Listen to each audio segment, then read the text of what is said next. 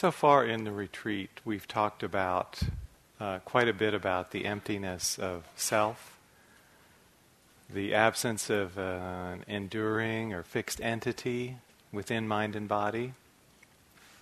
Talked about the aspect of not self, how self uh, gets formed, the sense of self comes into being. Tonight I want to talk about uh, the emptiness of phenomena. This is sort of the other side of the emptiness of all appearances. This is a topic that the uh, Mahayanas have sort of claimed as their own for the last two millennia. And over that time, they've been beating up us poor Theravadins, claiming that we don't have this. They say, you see, we Mahayanas, we have both emptiness of self and emptiness of phenomena. But you poor benighted Theravadins, all you have is emptiness of self. So you're only halfway there. So, what I want to do tonight is take a uh, key text from the Buddha's discourses that is all about the emptiness of phenomena and refute 2,000 years of mistreatment.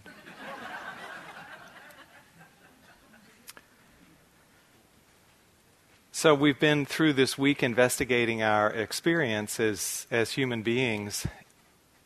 And normally, I don't know about you, but when I look at a human being, I tend to see a person. When I see you all walking, doing your meditation, when I see you come into the hall, I think, oh, there's a person.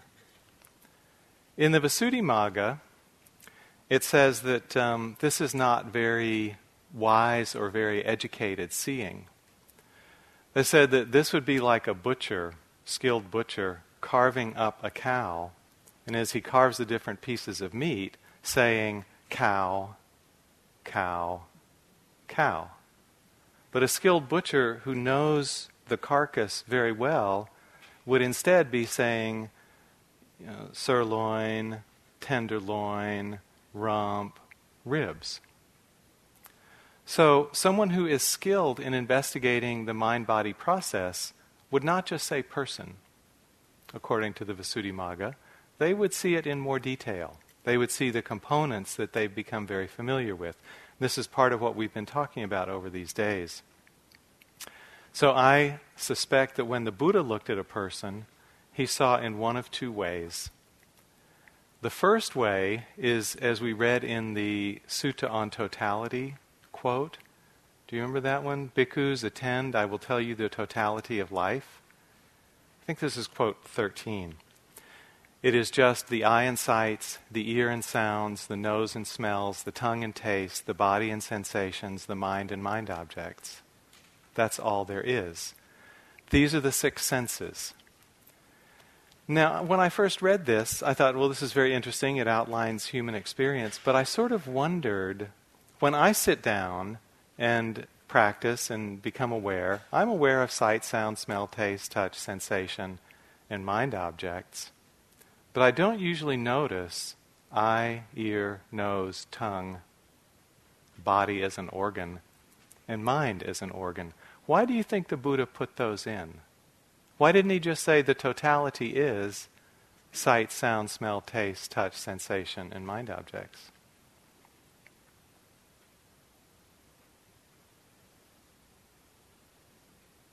Did he kind of miss the point? Was he hallucinating? Is there some importance to these other six things? I'd suggest the reason he put them in is to show that sight, sound, etc., is dependently arisen. They don't exist on their own only because we have the sense bases as a body, a human being in a body, to allow that contact and those experiences of the senses to arise. If he had just said there's only sight, sound, etc., it would have seemed like those existed independently. And this shows the dependent nature of their arising. So I think it's an important piece. So that's one way that we, we train ourselves to look through the six sense bases, both internal, that means the organs, and external, the phenomena that arise in them. The other key framework the Buddha used is the one we've been exploring today as Sally has presented it, which is the five aggregates form, feeling, perception, formations, and consciousness. Are these describing two different totalities? Is there one totality that's described by the six sense bases, another that's described by the five aggregates? No. It's describing the same totality of experience, but just kind of slicing it up differently. So if you'd like to go through and make the association of how the six sense bases map onto the five aggregates, extra credit. Get a lot of merit for that. So it's actually a fun thing to play with to see how they line up. I think it was Bhikkhu Bodhi who said that the Buddha tended to use the six sense bases to show how to cut through craving. That our, our desire and aversion tends to form around sense bases. But he used the five aggregates to cut through wrong view, to establish right view. And that's what we've been reading all along. One, one sees with proper wisdom thus material form is not myself, feeling is not myself, etc. So the aggregates tend to be used when the Buddha is teaching us the right way to understand the world in order to free the mind and heart. So, Sally talked a lot about these five aggregates. You all talked about them in your exercise this afternoon. I'm not going to spend a lot of time on them. But I did want to point out uh, just one uh, more thing about this factor of perception. Perception may be the most underrated faculty uh, that we possess and not often talked about uh, in our teachings. And just notice that the very start of the chant that we've been doing in the evening, the Heart Sutra, says that Avalokiteshvara Bodhisattva, when practicing deeply the Prajnaparamita, perceived that all five aggregates are empty and was released from all suffering. So, this quality of perception is associated with insight. When we have an insight, it usually comes because we've perceived something new about our situation, about our experience, about the world, and so on. Here's just another example where the Buddha uses uh, the word in, in a powerful way. When the perception of impermanence is developed and cultivated, it eliminates all sensual lust. It eliminates all lust for existence. It eliminates all ignorance. It eliminates all conceit I am. This is powerful. Just the perception of impermanence, developed and cultivated again and again and again, leads to uh, full awakening. So, this perception is a, is a powerful quality in us. The other one I just wanted to touch on briefly because it uh, will bear on our uh, discussion tonight is the factor of consciousness or vijnana. As Sally explained really clearly, it's consciousness that knows all the arisings of our experience. And the way that I understand it happening is that when we have an experience, like a sound, the sound is material form, the first aggregate. The knowing of it is the fifth aggregate, consciousness, which is mental. And these two rise up together in, in a unified whole. So that a human experience of hearing a sound has both these components. It has a physical component, which is from the material world, the sound, and it has a mental component, which is the knowing of that sound. They come up at the same time, they're joined together. I, I would say that as a human, it's a unitary experience for us. Hearing is not two separate things. Hearing, just one moment of experience, but we can look at it as having both these aspects. There's a sound, which is physical, and there's the knowing of that sound, which is mental, and that's the activity of consciousness or vijnana. So, just as an example of how these two things can be together, in holding up this little bell, is it round or is it gold? It's both at the same time, isn't it? And you can't really separate. You can see the two aspects depending on where you focus, but it's both at the same time. It's both round and gold. Similarly, with an experience like hearing a sound, it's both things together. And you can focus on seeing one or the other. You can focus on the sound or you can focus on the knowing of it.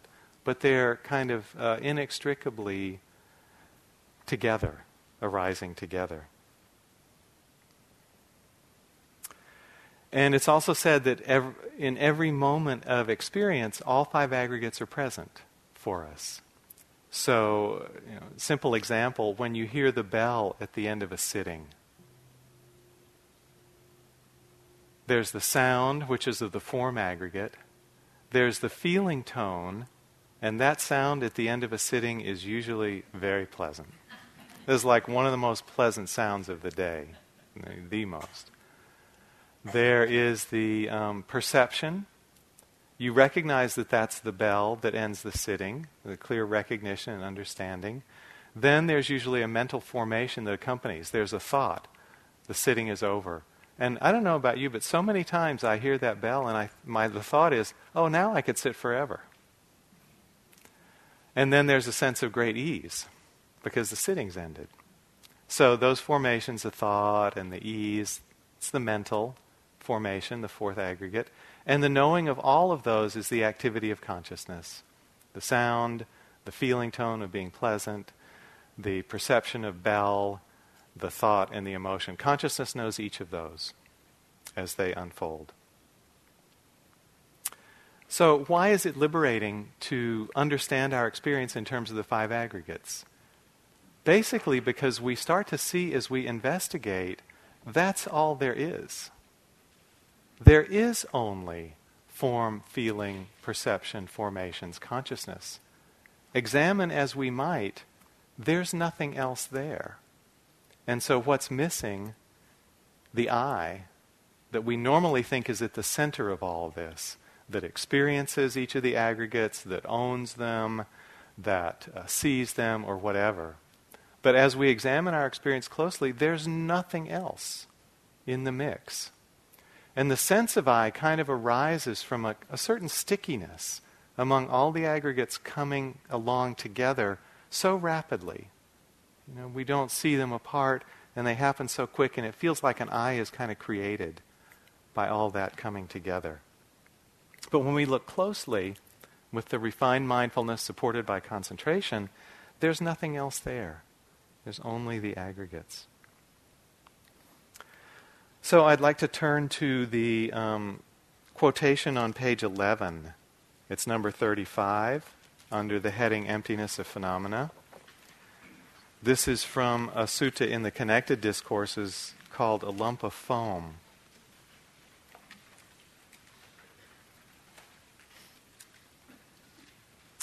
On one occasion, the Blessed One was dwelling at Ayodhya on the bank of the river Ganges. There the Blessed One addressed the bhikkhus thus Bhikkhus, suppose that this river Ganges was carrying along a great lump of foam. A person with good sight would inspect it, ponder it, and carefully investigate it, and it would appear to them to be void, hollow, insubstantial. For what substance could there be in a lump of foam? So too, bhikkhus, whatever kind of form there is, past, future, or present, internal or external, gross or subtle, inferior or superior, far or near. A bhikkhu inspects it, ponders it, and carefully investigates it, and it would appear to them to be void, hollow, insubstantial. For what substance could there be in form? Now, given that one of the key uses of the word form is this body, Basically, the Buddha is saying here that our body is void, hollow, and insubstantial, like a lump of foam. And similarly for the external world. This is not our normal understanding of these things. So, in what way could we say that a body is like a lump of foam? Few years ago, I was teaching a retreat here. I think it was a February retreat and giving a Dharma talk at this same time of day. And from outside, there came this kind of wrenching sound. It was a plaintive, uh, tearing, kind of heart heart wrenching sound. Happened in the middle of the Dharma talk. Mentioned it, but kept going and completed the talk. And afterwards, went out of the hall toward the source where we'd heard the sound, and there was a, a young deer dead uh, over not far from the council house. And a couple of staff people had also come out to check it out and said that they'd seen a couple of large dogs running away around the time that the, that the deer was killed. And it looked like the dogs had attacked the deer and broken its neck because its neck was bent back at a very unnatural angle. So, you know, a bunch of us all gathered around the deer and did loving kindness for it and wished its spirit well on the journey and held it as best we could. And then the caretakers uh, who live on the land said they would arrange for the SPCA to come take it away. So the next morning, uh, the body of the deer was taken down near the front of the property, n- near the parking lot where you all left your cars, and was left by the side of the road, hoping that the SPCA would come and pick it up. But they never did. So over the next few days, we just got to watch what happened to the body of that young deer. And every day, a little more of the body just disappeared. So some of it was just decay, but for the most part, it was just being eaten by other animals that were around and coming by and finding it.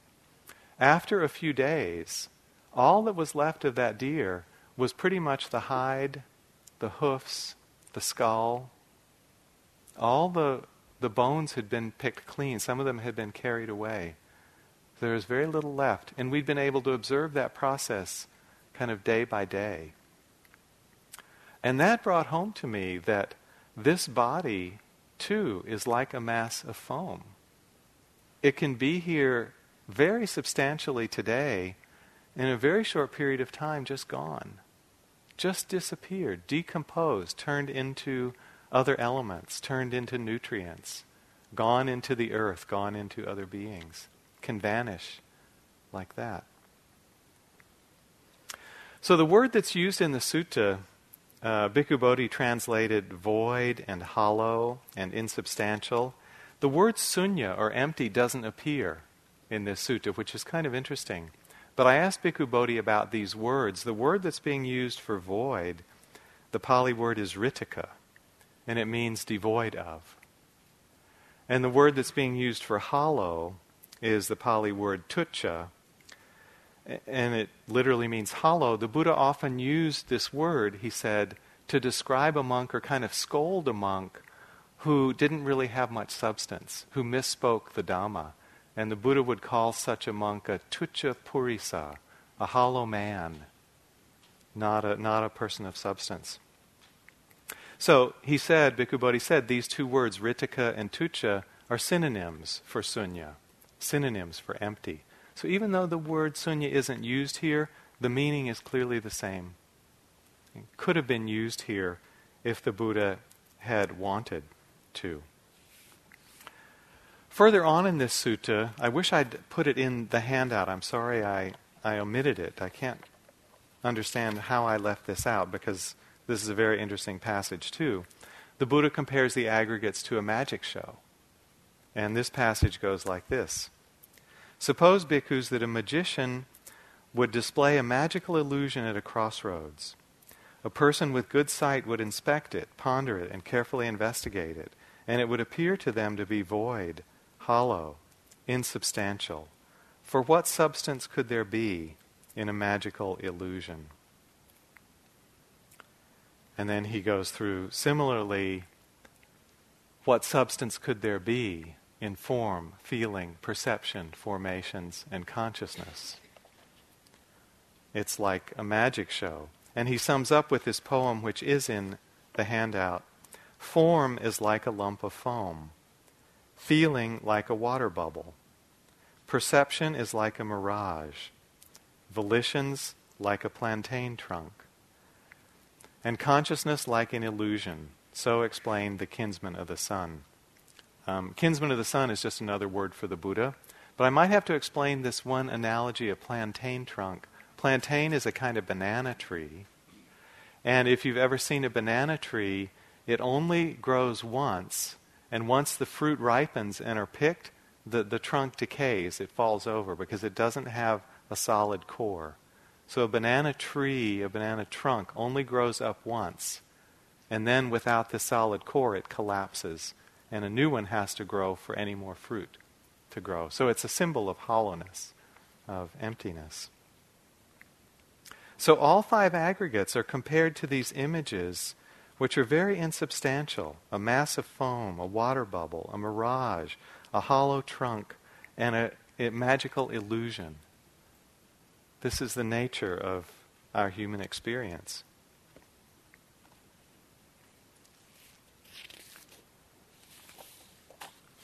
So, what's the point of comparing them to a magic show? Well, magic is really amazing when you don't know how it's put together. Have you ever watched a magician and just been in awe of the things that they could do? I have, and it's you know it's kind of mind-boggling. So I was thinking about, I was reading about uh, Harry Houdini, who's a great magician about 100 years ago. And Houdini would do this trick over and over again where people would uh, tie him up with ropes and chains. They'd bind his whole body and even bind his hands behind his back. Then they'd lock those chains in with a, a lock then they would put him in a wooden box, kind of like a coffin, and nail it up. And then they'd toss that box into a cold river. And it would sink. And Houdini's trick was to free himself and come to the surface and not drown. So when he did it, it seemed like magic. Because people had seen all these steps. They'd seen him being tied up and locked and nailed into the box and tossed into the cold river water. So, was it magic? If you read his accounts, he had little devices to deal with each of those ways of confinement. So, the first thing was the rope that tied his hands was not tied tightly. So, he could always free his two hands. Then, the locks that bound his uh, the ropes and chains that bound his whole body, secured by locks, he secreted little tiny uh, wrenches in his mouth. And when his hands were free, he could pull them out, and even in the darkness of water, pick the lock. So he picked that, and that came undone. But of course, this takes time. So he had trained himself to hold his breath for three minutes even in cold, the cold water of European rivers. So, he undid the chains, he undid the ropes, but he was still in a boarded up box. So, one more trick one of the sides was very lightly attached, and he could kick it out and then swim to the surface. Everybody goes, Wow, it's magic. It's really impressive, but once you know the trick, it's not as impressive, is it? I mean, it's still very cool. I couldn't do that. But you realize it's just a collection of skills, and it's not magic anymore. So, what the Buddha said about this formation of the aggregates is that one, when one sees them clearly as they really are, one becomes disenchanted. That means the enchantment of the magic show is over because we understand the workings of it we understand the insubstantial nature of how it's been put together. So, this is why we investigate. We come upon the secret of how this self, how this being has been constructed, how the sense of self gets constructed, how clinging happens to the various aspects of our experience, how it can be released, how the emptiness of self can manifest in that space of peace and spaciousness. And becoming disenchanted, it said, the mind becomes dispassionate, and becoming dispassionate, the mind becomes liberated. So, this is why we want to see through the magical illusion in this way, because it takes out the I at the center that we hold as a center. There was one period of time a few years ago, I was on an extended period of retreat at home and I was reading several different versions of this book by Nagarjuna, the Mula Madhyamaka Karika, which is referenced on the first page of the quotations if you need the, the name of uh, the title of that book. The whole thesis of the book is emptiness. He unwraps one layer of substance, peels that away. You think you're getting a, a stand on the next layer of substance, and then he unwraps that and peels that away and going through the 20 some chapters of the book, little by little, everything gets taken away. So I was very into this analysis while I was sitting, and I was quite open and um, focused. And I had a dream about it one night. And the dream was I was standing in front of a full length mirror, and I was looking at my reflection in the mirror. And I asked the question, why is emptiness important? And the image in the mirror replied, because it means that you don't exist. Of course, the body exists. Of course, feeling exists. Perception, formations, consciousness. But this I that we take to be at the center of it isn't really there in the way we think it is. It means that I don't exist. The, so the world doesn't contain me as a problem. So, again, this is kind of pointing to the absence of I in the middle of it. I want to talk a little more about this uh, form being like a lump of foam. Because, again, this is hard to understand. One of the beauties of our particular meditation practice is that as we get focused, we start to investigate physical sensations really closely. As you investigate physical sensations closely and your, your concentration strengthens, what happens to the substance? You know, as you're investigating the sensations in the body, as a retreat goes on, the substance tends to go away, doesn't it? And you just feel kind of the momentary flickering nature of a sensation anywhere you turn your attention. You just feel pulsation, vibration, tingling, like little lights kind of pulsing on and off. All you see is the nature of change, nothing fixed or solid in the whole experience of the body through the sense of touch. And then you turn your attention to other aspects of experience, and you get a similar sense. Sounds become very fleeting. You know, an airplane might fly by, and you can follow that sound until it's completely gone. But all along the way, you just feel its vibratory, changeable nature, and you feel it just fade away, and it's gone.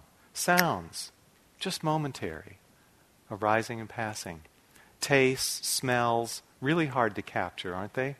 You ever go down and really want to smell the food, and you can smell it for a while, and then the smell just becomes harder and harder to find. It's as though it's floated out. Taste, similar. An explosion of taste with the first bite, and as you chew, chew, chew, thinner and thinner, it goes away. Then many of you report in interviews that you turn as your uh, mindfulness gets stronger, you turn your attention to a thought, and as soon as it's seen, it falls away. A thought collapses as soon as mindful attention is placed on it. And then, this is a, a more difficult area, but we often hear reports of this too, that even emotions that might normally come and be difficult to deal with, a flicker of anxiety or fear or anger can arise, and you see it so clearly that it's as though it just dissolves right in that moment. And no way to sustain any sense of substance around it. So, all these senses, through our meditation, through our clear mindfulness and concentration, we start to see how they're just coming and going, just flashings into existence momentarily and then passing away. But for me, the experience that was always hardest to get that sense with was sight. Because when I would look out on the world, it seemed unchanging.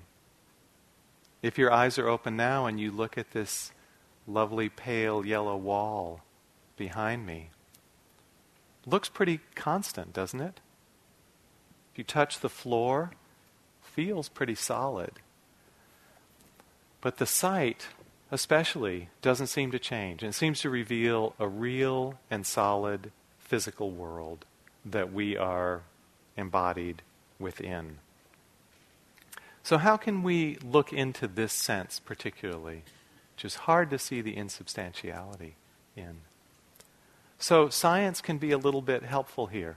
Although science generally tends to posit a materialist and, in the 19th century, quite solid worldview, modern science has really revealed through quantum physics the space in all of matter, the formation of fundamental particles like protons, neutrons, neutrons and electrons, a lot of space in every atom, more space than matter.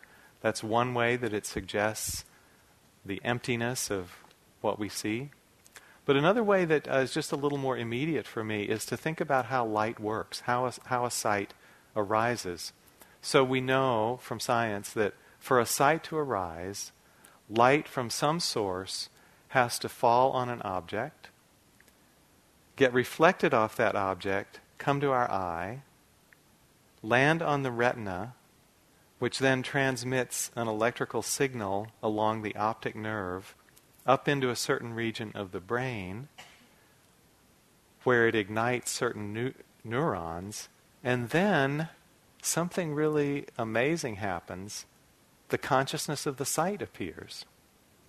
I mean, what's the connection between neurons firing and consciousness happening? I have no idea, and I don't even know how scientists are going to start to, to solve that riddle. But for now, you and I know that that's what happens. Somehow, through this chemical interaction in the brain, consciousness reveals a sight. Okay? So it seems like, okay, I'm getting the sight of that wall. It seems really solid. But when you think about this process, millions of photons have to hit the retina every second to sustain that sight. If the flow of photons goes away, the sight goes away. If we throw off the light switch and it's dark, no more image of wall appearing. So then we realize the image of that wall is actually getting regenerated hundreds, thousands of times a second through our neural circuitry. And that's why it seems the same, but every moment is a new image that's being recreated. Now, the other thing that's interesting when you start to think about this, because we normally think, oh, this is the real wall, this is the real world that I live in, we realize that that appearance of wall has somehow come out of our circuitry. It depends on how the neurons have fired in this brain for that image to arise. So, do we ever really know what that, quote, wall looks like? How could we except through our senses? So, what's happening is we're getting sensory data from the world, which is a reflection of light.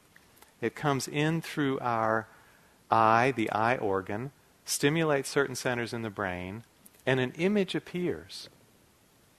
What relationship that image bears to what's actually out there who knows? We form that representation of the wall. It's not pre existing.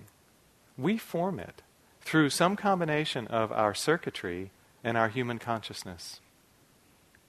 So we don't live in what we consider to be the real world.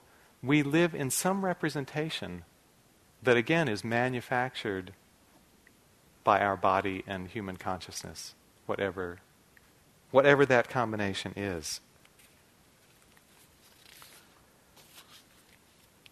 So this becomes kind of interesting.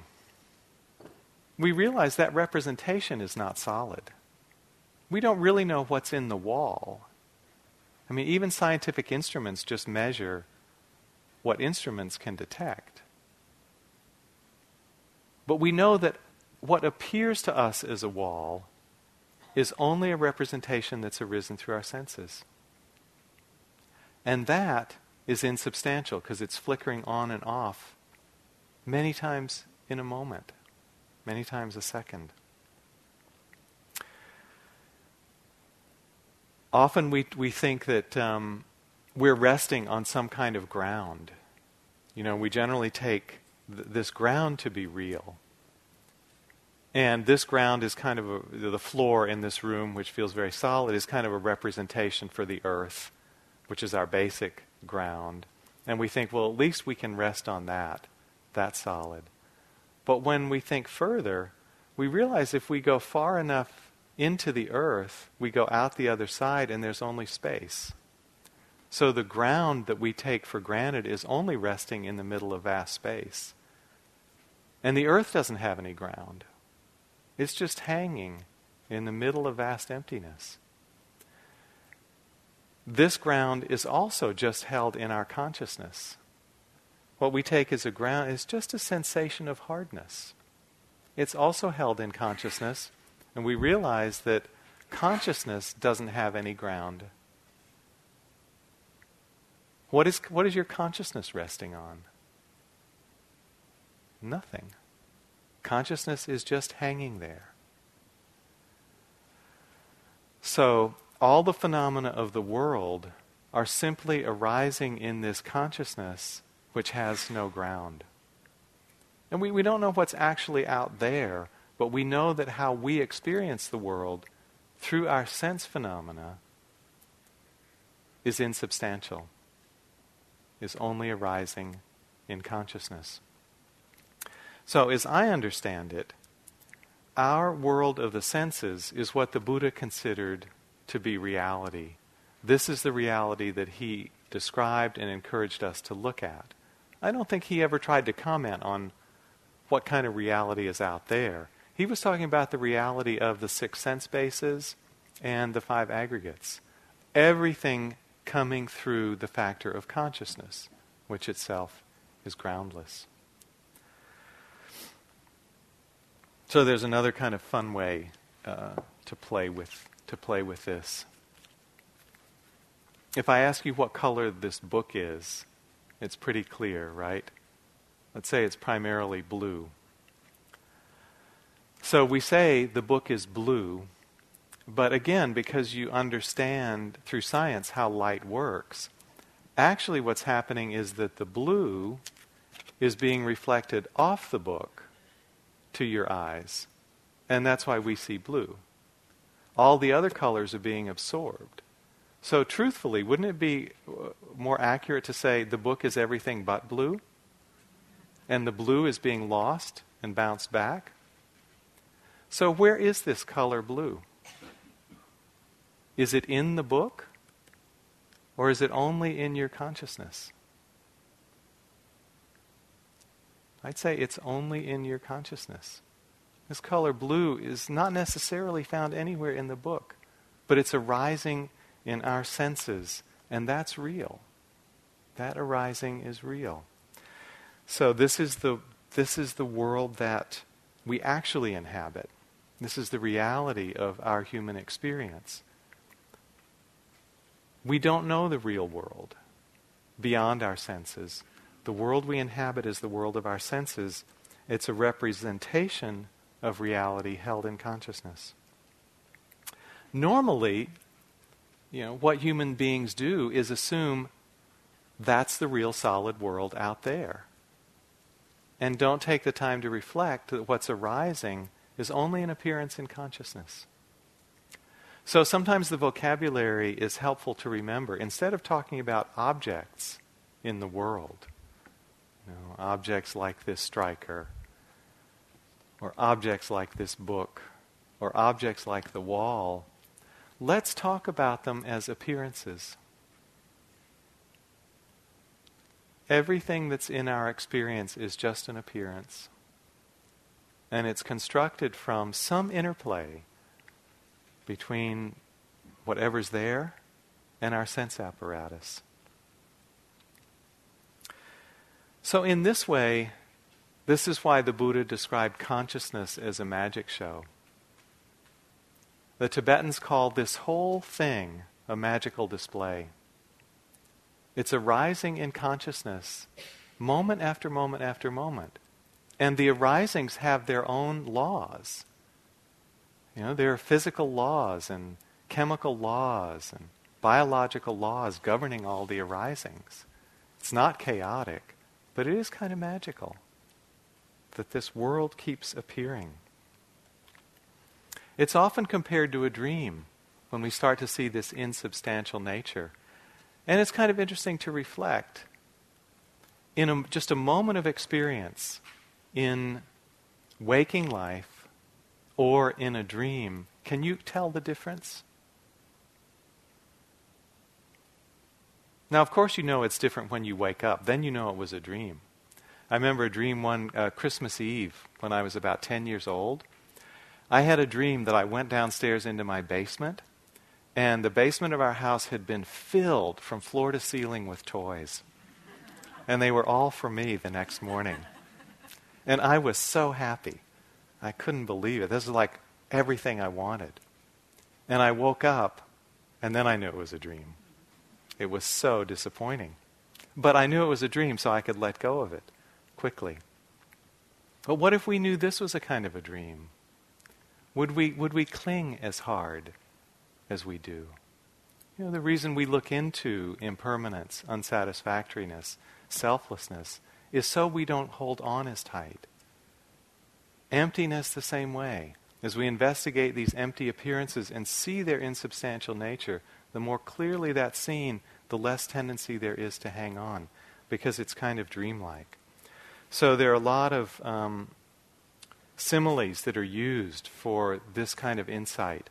The ones in our text tonight a lump of foam, a water bubble, a mirage, a hollow trunk, a magic show. You're probably familiar with a list from the Diamond Sutra, one of the Mahayana texts. Thus shall you think of all this fleeting world, like a star at dawn, a flickering lamp, a bubble in a stream, an echo, a mirage, and a dream.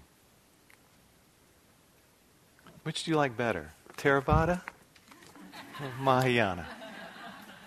They're both pretty good, aren't they? And aren't they the same pointing? It's exactly the same pointing in this sutta as in the Diamond Sutra. Another image that's used a lot is the image of a rainbow. It's a beautiful one because it's so clearly appearing in the sky, and yet there's nothing to grasp there. There's actually nothing colored in the sky.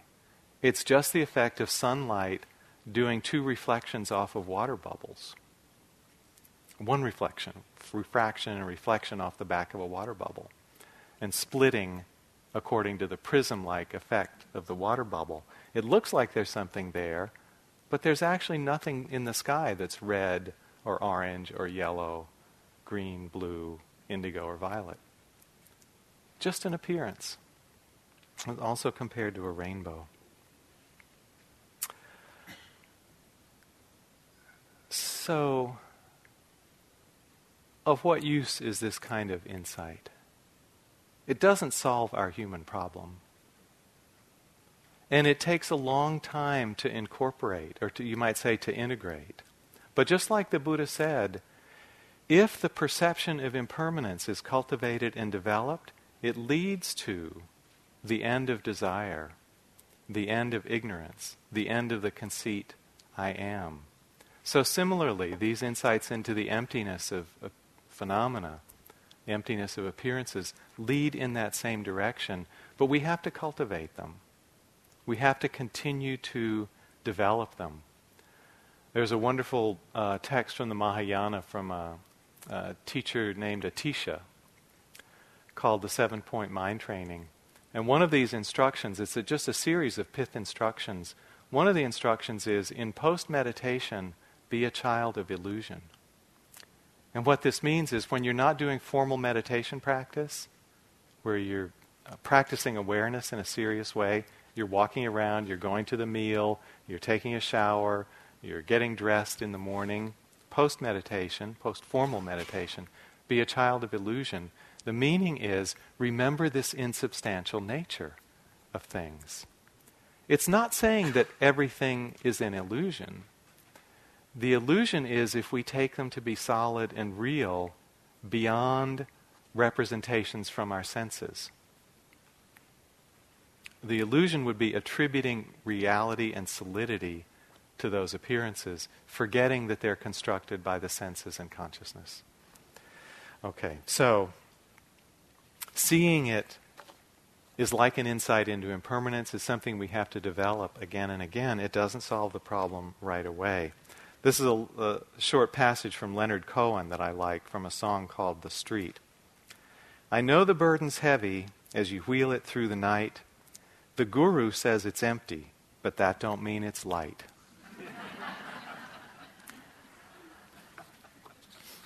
so you might know yourself that it's empty, but it doesn't immediately make it light. But in the long run, it does. It makes it a much lighter relationship with the whole world, with the body, with external things, with people, with emotions, with birth and death. Everything becomes lighter. One of my teachers, a Tibetan teacher, said, uh, put it this way, said, everything that appears has no real existence whatsoever. That's maybe a little strong. But how about everything that appears has no substantial existence whatsoever? It's all just a momentary flickering, triggered by the senses and brought into consciousness, held in consciousness. Just a momentary flashing into existence. So, how do we actualize this insight um, in our practice? as uh, both Sally and Gil have said a number of times, we don't need to do anything different than what we're doing. It's the close attention to the details of our experience that reveal this stuff. Reveals the impermanence, it reveals the uh, unsatisfactory nature, it reveals the lack of owner or controller or center of the experience. The closer you bring your attention to it, and the more stable that attention is, the more these qualities will just be seen, just be revealed. Emptiness is one of them that shows itself also in the same way. Cultivating the perception of impermanence will help this seeing.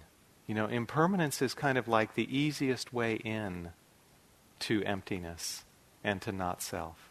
It's something that we can always understand, and change is fairly easy to see. So, developing this perception of impermanence will start to open these other doors as well. Emotions are sometimes another of the stickiest points. Even when you can see, oh, I get it, the wall's not solid, fear seems solid, you know, or anger seems solid. So, really, those can be the most impenetrable it's good to practice when the mindfulness is strong and the emotion is weak. When that combination is there, that's when the, the mindfulness of an emotion can just make it go poof. And you can see how light and cloud like it is. At other times, the mindfulness isn't as strong, the hindrance is thicker. That, that poof doesn't happen. It's not possible to see the emptiness right then. But just keep practicing, and the emotions get thinner. They get more transparent, easier to see to see through as we go.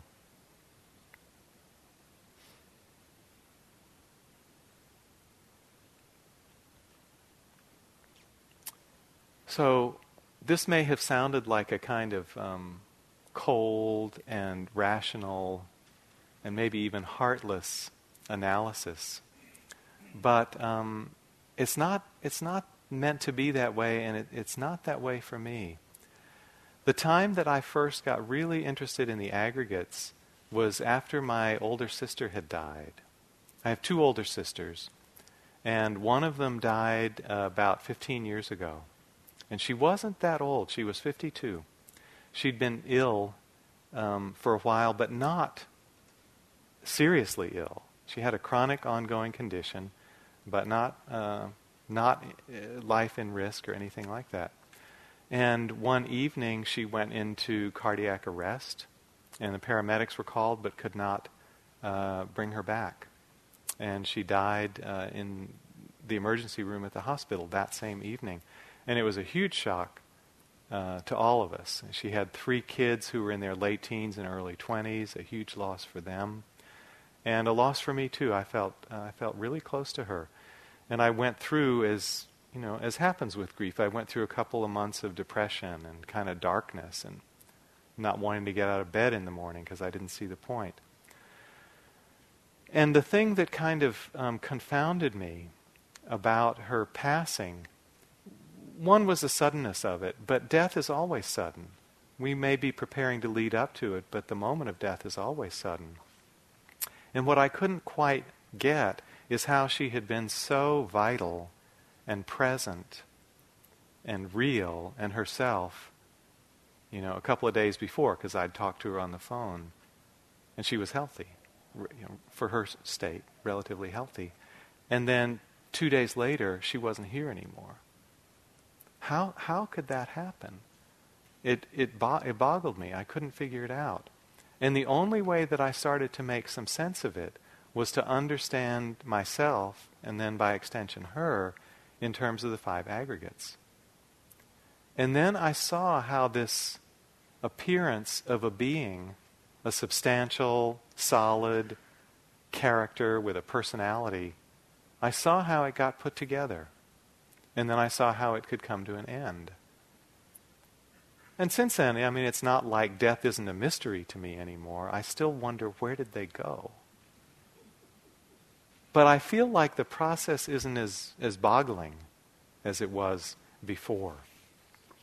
And also, this, this process reveals a lot of compassion, this reflection, because it, it's our shared human situation. The way these aggregates came together to make up this human being, you know, in the same way, they can fall apart. I just want to read this one uh, passage. We were in a senior students class some years ago, a group of Spirit Rock students, and we were talking about this fact of emptiness of self, emptiness of phenomena.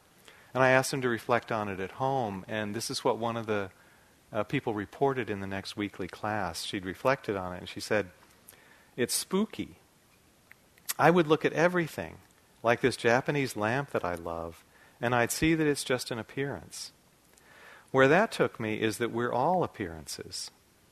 When I went from an object and say it's an appearance to a person and say they're an appearance, it made my hair stand on end. But it's true, and it makes you both more compassionate and more vulnerable. When I look at my friend Mary, I see that she's changing all the time. When you start thinking like this, you have to be more compassionate because we're all in the same boat and we're all so fragile. So, emptiness is not meant to take us into a cold vacancy, but really to awaken this heart quality of connection and loving kindness and compassion. This is clearly in the teachings in our tradition also. You probably know the figure of Kuan Yin, who's the female representation of the Bodhisattva Avalokiteshvara, whom we've been chanting about. Kuan Yin became the feminized version when the Bodhisattva went to China. And Kuan Yin is said to be the deity, the enlightened being, who listens to the 10,000 cries of joy and the 10,000 cries of sorrow in the world. So she's always listening and always hears when we call on her. Well, Kuan Yin's a bodhisattva. That means she's not a beginning meditator. So Kuan Yin understands that there's suffering, but she also understands there's no I at the center of the suffering. You know, this is something we talked about the other day. The suffering arises when we try to hold on to what's changing, which is why one meditator described it as rope burn. Suffering is only rope burn, but there's no one who's holding there. So she understands there's suffering, but no I who's doing the suffering. So her her smile, her half smile, is this beautiful balance of wisdom and equanimity, compassion and and equanimity. So through seeing emptiness, the heart becomes uh, less burdened, less caught. But out of this opening, the fact that our heart isn't burdened, come loving kindness and compassion. And that's Kuan Yin looking on the world with its joys and sorrows. And so this quotation has been attributed to Kuan Yin in the, uh, the, uh, the myth of her being. The winds of circumstance blow across emptiness. Whom can they harm? The winds of circumstance blow across emptiness. Whom can they harm? So let's just sit uh, for a minute, please.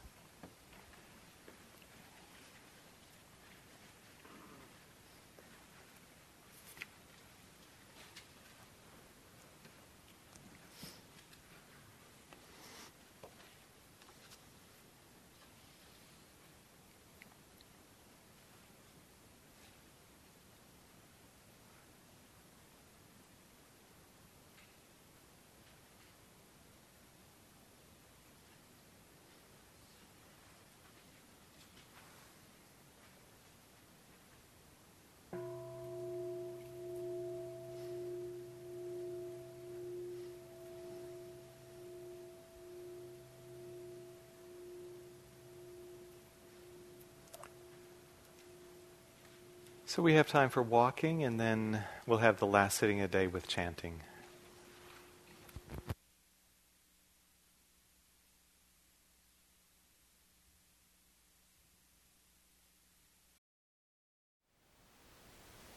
Thank you for listening. To learn how you can support the teachers and Dharma Seed, please visit dharmaseed.org slash donate.